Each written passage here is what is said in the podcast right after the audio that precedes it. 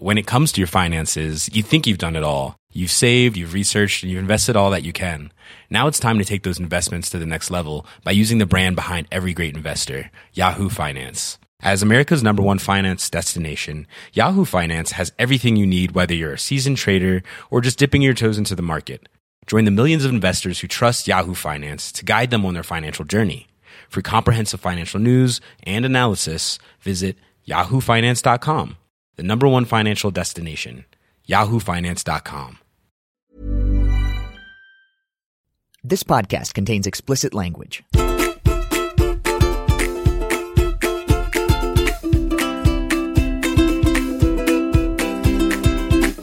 Hello and welcome to So That Happened, the HuffPost Politics podcast about things that happened in politics. This week we're between two giant hurricanes that are causing huge problems for Texas and Florida. And uh, I guess in, in the meantime, we've got amazing Donald Trump action. My name is Arthur Delaney. I'm joined in studio by our White House correspondent, SV Date. Hey, Arthur. Thanks so much for joining. So, uh, Donald Trump, art of the deal. The entire reason for him to be president was that he would just make amazing deals happen left and right. What deal did he do this week? Yeah, well, he, he told everyone he was going to make deals, didn't he? That was the tremendous deals, just the best deals ever. America would be great again after his deals. Well, a lot of people believe that. Apparently, a lot of people, a lot of Republicans in Congress believe that because they signed on to his campaign and said, yeah, we're with you. Now, maybe they're rethinking because he actually cut a deal with the Democrats in order to get past this uh, difficult three month period that we're going to be having uh, in, in, Congress. Why only three months? That's a great question because uh, three months is not a long time, and the deal that he made makes them redo it all again in December, which is mystifying because that's the worst possible time, I think. That let's set the scene for how this deal went down. There's a, a rare White House meeting with uh, President Trump and the big shots from Congress. Uh, right. The Democratic and Republican leaders of both chambers sit down with the president. The four head honchos with the head of the executive branch. Uh, big time stuff. Now, people thought this would be sort of a, uh, a formality. They didn't really agree on what to do, and we're talking about whether they would – fund the government, raise the debt ceiling, which is you know basically like a government shutdown sort of thing, and also provide billions of dollars to help with the hurricanes that are uh, ruining everything. So Republicans, they're in charge of the government. They didn't want to have to right. have a government shutdown. Correct. And they didn't want to have to do this again in the near future. Even more correct. Right. So they didn't get what they wanted. They wanted they wanted like a an 18 month deal. Correct. Get them past the election of, of, of 2018. And the reporting about this says that Paul Ryan and Mitch McConnell are like, well, here's what we want. Mm-hmm. And the president in this meeting is like, nah, I don't want that. well, let's just uh, back up here a sec. The uh, debt ceiling is a is a strange construct which doesn't need to be there at all. Remember, I mean, uh, the United States borrows money all the time to pay for things that uh, it doesn't raise enough taxes to do. This happens on a daily basis when we sell bonds and we send uh, we sell notes, etc. There is a thing though called the debt limit that's in statute, which says the government shall not have any more than this amount of money. Uh, we cannot be any more in debt than this amount at any given time. Well, we always raise it because we're always borrowing more money. And that gives the party out of power in Congress kind of like a, a little negotiating chip because usually you're going to need some votes from the other party in order to pass this because it's not a popular vote. You voted to raise the debt. Well, they didn't really. I mean, you vote to raise the debt anytime you pass a spending bill. It just allows the government to continue dealing with appropriations Correct. they already voted for before. Absolutely. And, w- and that's the exact argument you hear from a president. Every president says, let's get rid of this. This is stupid. And when Barack Obama was president, that's what he wanted. And Republicans in Congress said, oh, no, no, no. We want budget cuts uh, of the exact amount we're going to raise the debt. Well, now, there's no logic to that whatsoever, but so that's what they claim. Republicans they wanted, wanted, this yeah. off the table for a long time because it gives Democrats leverage because they'll say we'll withhold votes for that unless you do something nice exactly. for us. So the as the fewer number of times you have to do that when you're uh, in control of Congress, the better. And maybe the president didn't understand that, or maybe he was just uh, angry at Mitch McConnell and Paul Ryan for. Well, p- pause for a moment. We're we're just gliding past the fact that Democrats now toy with the debt ceiling. for eight Right. years, they did not. But anyway, Right, right. Uh, yeah, uh, the Democrats wanted a three month extension, or at least that was their opening negotiating gambit. Was uh, we'll give you three months, um, and we'll work it out with the rest of the, you know, the the budget to keep the the government running through into next year, et cetera. And they probably didn't expect to get three months, but you know what the heck. that was their position. That was their starting position. And the president said, sure, let's do three months, which baffled the, the Republicans in the room. Um, and I'm not counting the president as one, although he technically did win as a Republican. And that, I think, is the core of the Republicans' problem. They nominated a guy who wasn't really of their party. He really doesn't believe in the stuff that the Republicans said they believed in. So here they are. So this was another. I mean, these seem to happen every week, but yet another watershed moment in the Trump presidency where he very openly and right to their faces Correct. defied his own party and struck a deal with Democrats. And so, you know, some Republicans in Congress are pretty pissed about this. Uh, as yes.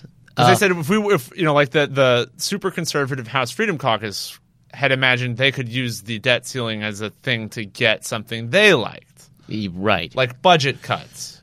Exactly right. So no, this um, this changes a lot because uh, it empowers the Democrats and it empowers them not just on this issue. Mind, I mean, this now means that they think that the president can be rolled on DACA. You know, the the program that lets uh, the children of uh, of people who came into this country illegally, who were born in another country but came here as children, to stay. President Obama started that.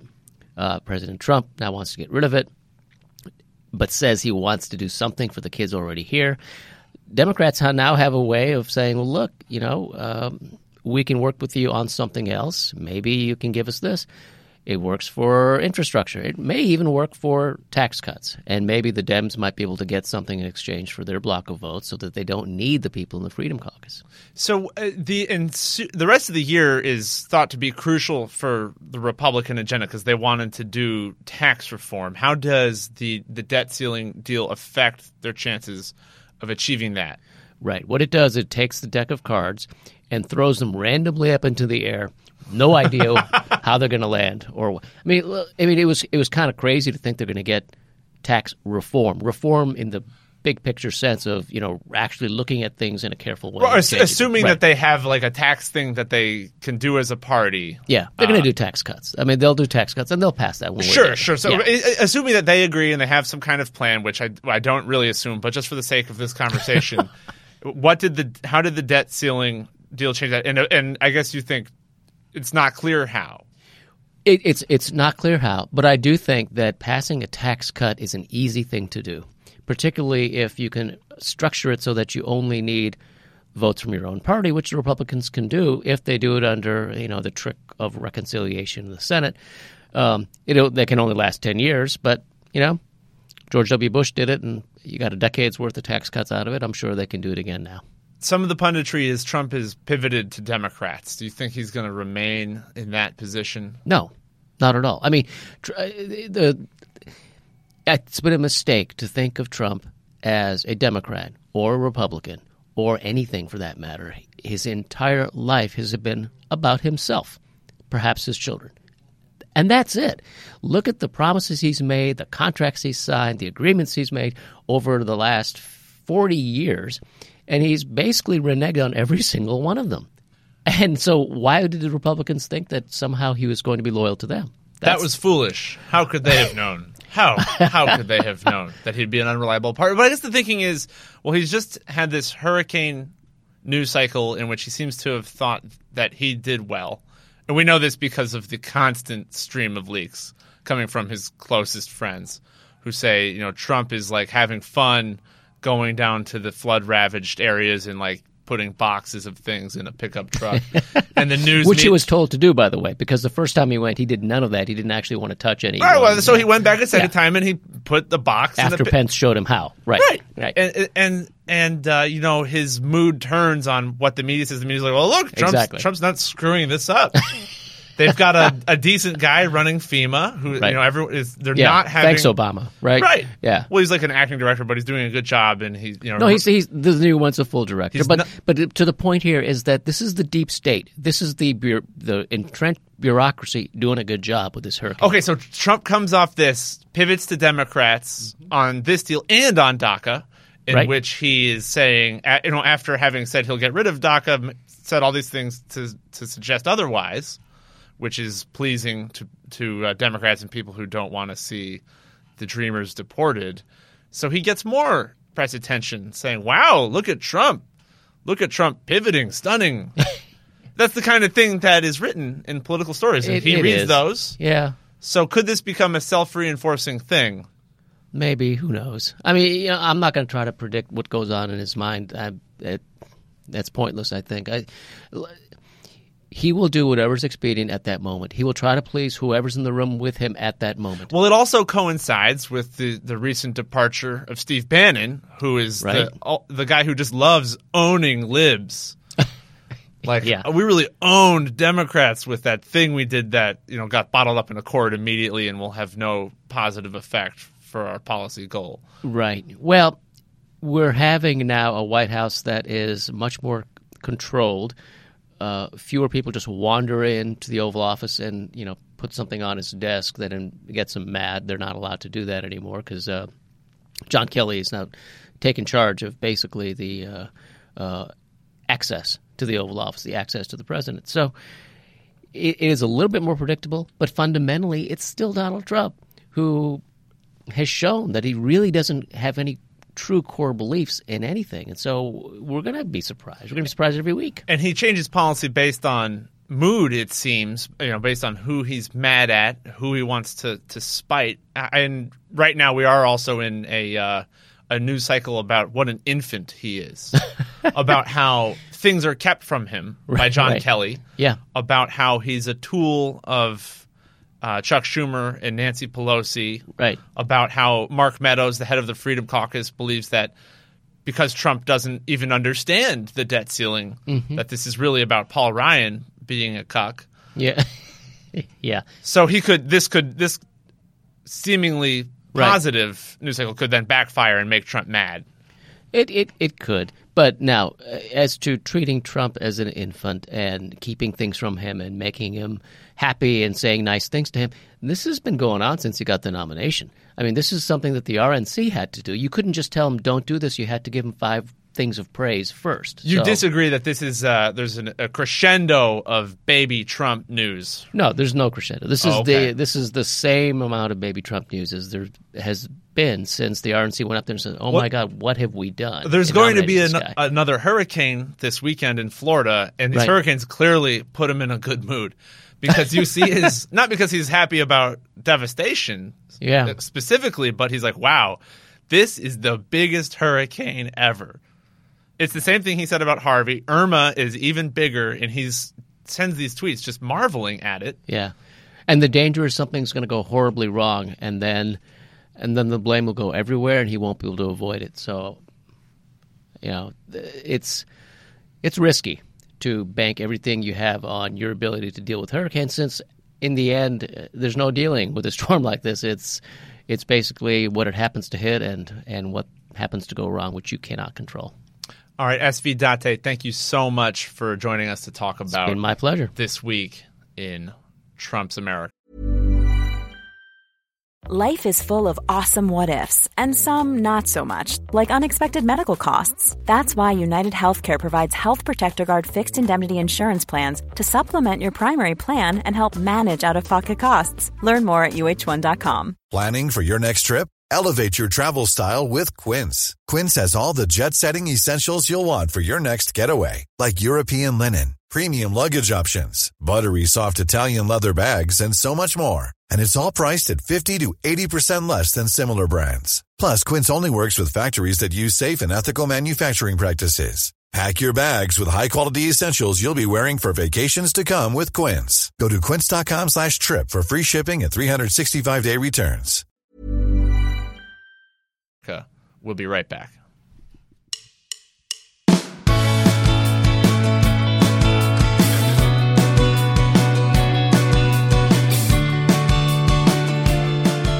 And we're back. This is Arthur Delaney, and I'm joined in studio by my colleagues Elise Foley Hello. and Igor Bobic. Yo, yo. We're going to talk about something that happened this week because things that happened are what this podcast is all about. Elise, uh, deferred action for childhood arrivals is the name of a policy that the Obama administration implemented to, to not deport people who were brought here illegally by their parents. Uh, be, the thinking being that, well, they were children, it's not their fault, and if they're going to American high schools and contributing to society, why would we treat them like crap and throw them out? So, President Trump came out this week and said he was going to get rid of it. Or did he? What happened? It's been like really confusing and like the the meaning and content of the policy seems to be changing every day since Trump first made this announcement on Tuesday. Yeah, it, it is very confusing and complicated. So he promised all throughout the campaign that he was going to end this program and DACA because he said it was unconstitutional, never should have been created, was amnesty. He finally followed through this week, uh, but interestingly, sent out his attorney general, Jeff Sessions, who h- hates DACA. I feel that's not too strong to say, out to announce it. And he did it in a way that has kind of allowed him to claim that he still cares about these people and feels compassion for them. Uh, people won't start seeing their DACA permits, which also allow you to work, expire for six months. And so he said, okay, this gives the uh, Congress six months to pass a bill. Um, and then since then has said, you know, I, I love these dreamers and, you know, I want Congress to do something and has even indicated that he will work with Democrats on something like that. Uh, Nancy Pelosi, who's the House um, minority l- leader, said that um, he told her that he would support the DREAM Act, which is a bill to give these people legal status. And that's So- why they're called dreamers. Exactly. And so there's, uh, you know, potential now for some sort of congressional action. And I think Trump is trying to both take credit for the fact that he did away with this terrible unconstitutional thing and that he is a nice guy who cares about people. This is the day that Donald Trump became president. I really is don't, kind of amazing that he's trying to, you know, be like, I'm a super compassionate guy. By the way, we will deport you if we come across you in six months, potentially. So uh, people immediately, when it came out that he would use Jeff Sessions for this announcement, said, "Well, that's you know that says a whole lot that he's distancing himself from this policy." So was it his plan from the outset to have Jeff Sessions say, "We're ending DACA," and then he would, over the next several days, repeatedly undermine Jeff Sessions? It seems like maybe that was his plan all along. Yeah, it seems like that uh, is, that's possible. I do think that um, just because Trump is saying all these things about uh, his compassion, we shouldn't undersell the fact that they they are ending the program. There are steps that they've taken immediately. It doesn't all just start in six months. Um, it, people who have not applied and, uh, and have never had DACA are now unable to do so. That's a big deal. There are people who won't be able to apply for renewal. That's a big deal. Uh, there's a limited time period where even if you are eligible to apply for renewal under this new policy, um, there are people who won't who won't make the deadline, and so it doesn't. It's uh, it's. I don't think that Trump um, should be able to get off scot free for just because he's said some things after. I mean, whether he made Sessions do it or not, ultimately the t- decision came from Trump. And I and I think that it's important to remember also that whatever this president says, there's a high high chance of it being completely false. Um, whatever he tweets, uh, you know, as evidenced by the the wiretap that he, President Obama placed on his uh, on his office that came, was totally false. Um, you know, I spoke to John McCain this week about um, Trump's new willingness to um, embrace a, a kind of a legislative fix. he was like, "Yeah, that sounds great, but let's see let's see what he says tomorrow," which is like very you know representative of of Trump, who he is. He can say one thing, he can mean another. So And I think it's it's notable that in Trump's statement announcing the end of uh, of DACA, which you know these those things are maybe not written by Trump himself, uh, so it's more likely to this maybe be a little different from things he would say. A Trump statement that was attributed to him, but was separate from what Jeff Exactly. An official White House statement um, went out written after Jeff Sessions spoke. Um, but it specifically talked about the need to protect Americans first, the need to protect American jobs. And once you're getting into things like that, you're also getting into arguments against giving legal status to Dreamers. So Jeff Sessions said something about that as well in his remarks. And he said that uh, these people are taking jobs from Americans, basically. And so, if that's an argument against DACA, that's also an argument against the DREAM Act and kind of indicates that there will at least be some level of a tug of war over whether they're willing to do something like this without also cutting legal immigration levels in some way, which is just a non starter with a lot of people. One thing that has been very confusing about the whole episode is the Republican response because when President Obama announced that they would do this policy, you know, unilaterally without the help of Congress, many Republicans were like, "No, you can't. That's uh, an abuse of executive authority." And they even sued over this. Am I right? Yeah, they tried to stop it over and over, and they supported the states that sued and successfully uh, blocked the other deferred action. So some some Republicans in response to Trump said, "No, we got to keep DACA. We can't deport these people." Uh, was that inconsistent, or is this just different Republicans talking at the two different times? Uh, it, it's somewhat um, different ones. I think I think there is a case to be made for I. You know, it was bad that Obama did this, but it would be really disruptive to end it. So I don't support ending it without replacing it. I, I can understand uh, that viewpoint. It is a little bit funny because you had people like the House Speaker Paul Ryan saying last week that he did not think that Trump should end it, and then he said this week he thinks Trump did the right thing by ending it. So it's like okay you're just saying okay what do you what do you actually think dude So th- part of this is like a ploy to get Congress to do legislation. i mean in theory but i think that also part of it is just to follow through on a campaign promise that trump made i don't think when trump made that campaign promise it was out of some sort of desire to uh, set something in motion that would end up with passing a bill to give legal status to undocumented immigrants i think So all this stuff he's saying about you know, could it could lead to that but Yeah, he's saying, in other words, that we're going to give Congress six months to sort this out. Is is just an, another example of him attempting to have it both ways with his rhetoric. Yeah, and I mean, maybe he does want them to do it. I think one thing that's uh, also important here is that John Kelly, who's the White House chief of staff, was he was formerly the head of DHS, which administers the program and all of that, and has said over and over when he was getting criticized uh, at DHS that if Congress wants things to be different, Congress should pass something, and that he personally supported some doing something about Dreamers. So. Uh, I think that you know probably he has Trump has Kelly in his ear saying this is a good idea. Let's try and get Congress to do something.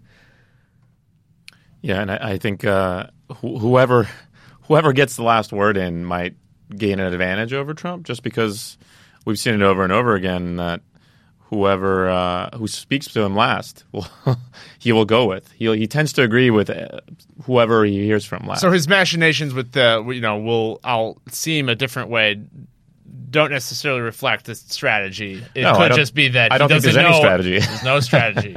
well, it seems like there there's you could say that there's something strategic about what he's doing with trying to seem like he's not heartless. I think this is the um, this is the ultimate question now for however months he's been in office. Is people think he's sometimes playing three dimensional chess? Uh, I never people- think he is, but I guess that's what I'm saying right Yeah. now. Yeah. right. Hmm.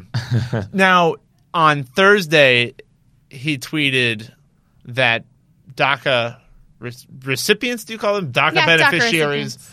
Uh, you know, don't worry, we're not going to come deport you during this next six months. You'll be fine. Why did he tweet that? Why did, did he tweet anything that he tweets? I, I don't know whether There was a no. No, there's there was a- a there's a hilarious reason. reason. Oh, there is a reason. Yeah. because You need to read HuffingtonPost.com. this morning, according to Elise Foley's reporting, Nancy Pelosi called him up and asked him to tweet it. Well, he called her that they were on the phone, and she asked him to do so, you know, say something to reassure DACA recipients that they weren't going to, you know, start trying to deport them in the next six months, which which aligns with what the policy is. Uh, like I said before, people are not going to start losing their permits for this next six months. Right. So they, you know, everything should be the same as before in terms of their likelihood of getting deported. But I think a lot of people are afraid, so it makes sense why Pelosi asked him to say that. At the same time, um, it's like no great reassurance from Trump that they're going to do kind of what they said as long as the six months after that, the six years It- after that, they're still back at deportation. I risk. guess I bring it up because to me it is deeply strange and amazing that Nancy Pelosi is like pulling Trump's Twitter buttons. She's still got pushing the Trump's Twitter juice. buttons. She's still got the juice, man. I, right now, it seems like Nancy Pelosi and Chuck Schumer do have a lot of juice. Yeah, it's it's bizarre, uh, and you can't even imagine what this must be like for Republicans on the Hill, who who are angry and furious at the president for um, selling them out. how, how could they have known that Donald Trump would be this unreliable? Oh, there's just you know nobody tried to warn them. Uh, I think that was probably. I mean, he might have been, he, might have been the case. He ran as a Republican. very ideologically consistent that man over his life. All right, uh, He, he he contributed to Pelosi many times and uh, wrote a nice letter to her, calling her a fantastic woman. if them, if Republicans had known that that had happened, I'm sure none of this would be happening. No, because he wouldn't have become the Republican nominee. Absolutely, that is sarcasm, by the way. We just want to. Don't tell people it's sarcasm. then it's just uh, now. All right, we got to get out of here. I'm sorry. Uh, bye, everybody. Elise Foley, Igor Bobic, thank you so much for coming in and talking DACA. Was that sarcasm also? No.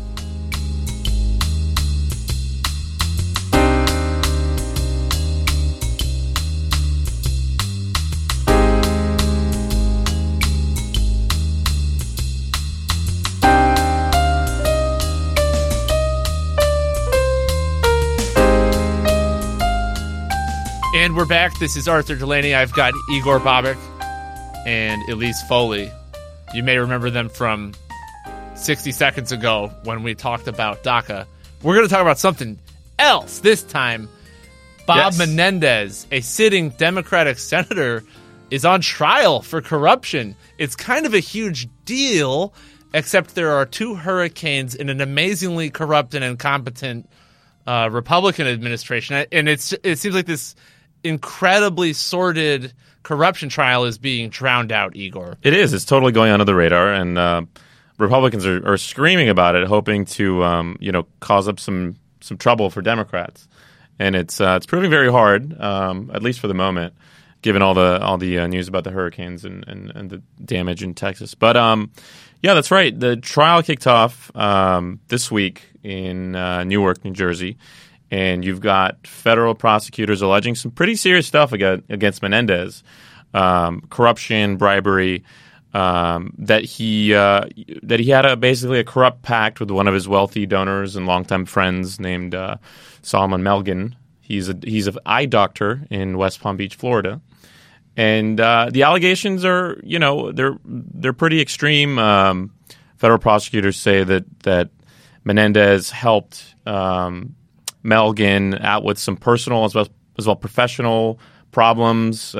Apparently, this Melgen guy had uh, three or four girlfriends uh, outside of the states who he wanted to get in the states to visit him. So Menendez allegedly helped speed up their visa applications to to get his buddies uh, okay, girlfriends in the country. I have to catch my breath. yeah, I yeah I know. I'm I know. blushing. Uh, you know, campaign donors and political favors are usually a lot more boring than that. It's like Right. this senator voted this way this number of times, and he has a higher percentage of donations from the sector, you know, uh, regulated under this bill. Right. But no, this is uh, getting women into the country. yeah, you get women in, and it's a different picture. So that it sounds like it's more corrupt than your usual corruption story. I I would say so. I, allegedly, we we don't know yet. Uh, he hasn't been found guilty, and he's denying all of this. By the way, uh, him and Melgen. Um, uh, there's also stories about uh, you know uh, Menendez taking campaign cash, taking luxurious trips abroad to Paris, like asking. Ah, come on! Although with the luxurious trips, that now Yeah, there- all right, everybody that's- takes them. That's Yeah. what they all do. luxurious trips, please. That's right. So, um, you know, Democrats this week in the Senate, at least Menendez's colleagues, are really don't want to talk about you any. you of went this. down there to go bug them. I did, and and they really, really would just like to avoid all of this. Surprise, surprise.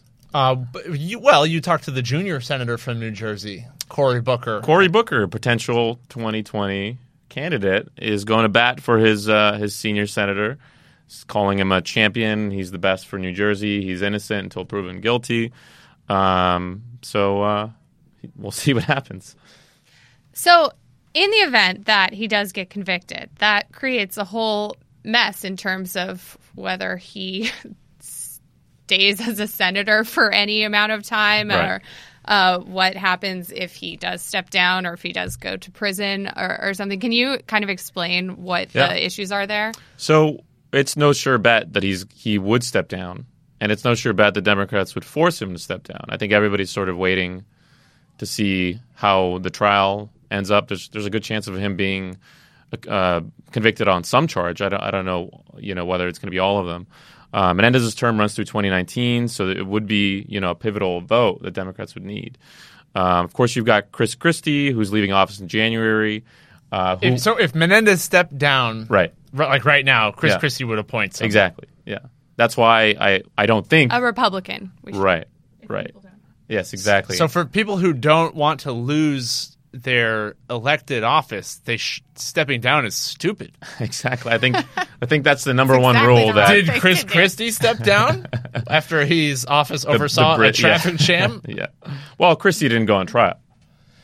Right, but it. w- I mean, come on. it's like in no way did I have any Right. idea that all these people So, who worked for me engineered this massive retributive traffic jam. And, and look, I think even if he, he is found guilty, uh, this thing is likely to be tied up in appeals. They're going to appeal. Um, and beyond that, there are issues of uh, constitutionality, whether you know uh, you can put a, a member of Congress to, on trial for these these allegations. Um, another factor is Bob McDonnell, former Virginia governor, uh, was convicted on some of these uh, charges, and his conviction got tossed out by the Supreme Court last year, uh, giving a precedent for uh, Menendez po- possibly to skirt some of these allegations. So the, the Bob McDonnell trial was good too in terms of uh, you know uh, above average, a- apparently corrupt behavior Right. because he was like he got a fancy watch Yeah. and a sports car. Still didn't stick. Still didn't stick. Wow. Yeah. Well, Igor Bobic, uh, thank you so much for bringing this to our attention. I think it's uh, important to know that it's going on because it's easy to miss. Sure thing. Elise Foley, thanks to you too. Thanks for having me. We'll be right back.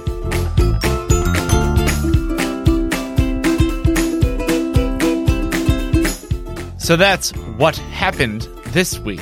This podcast was produced, edited, and engineered by Zach Young. Our executive producer is Nick Offenberg. I'm Arthur Delaney, and this week we were joined by our HuffPost colleagues, SV Date, Elise Foley, and Igor Bobic. So That Happened is available on iTunes at itunes.com slash so that happened. Check out the whole family of HuffPost podcasts in the iTunes store, and while you're there, subscribe and tell your friends. If there's something you want to hear us talk about, send an email to so that happened at huffpost.com. Don't be shy, I will personally respond. Bye.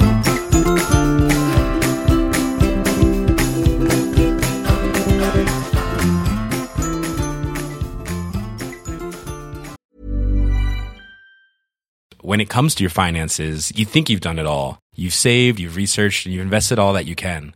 Now it's time to take those investments to the next level by using the brand behind every great investor, Yahoo Finance. As America's number one finance destination, Yahoo Finance has everything you need, whether you're a seasoned trader or just dipping your toes into the market. Join the millions of investors who trust Yahoo Finance to guide them on their financial journey. For comprehensive financial news and analysis, visit yahoofinance.com, the number one financial destination, yahoofinance.com.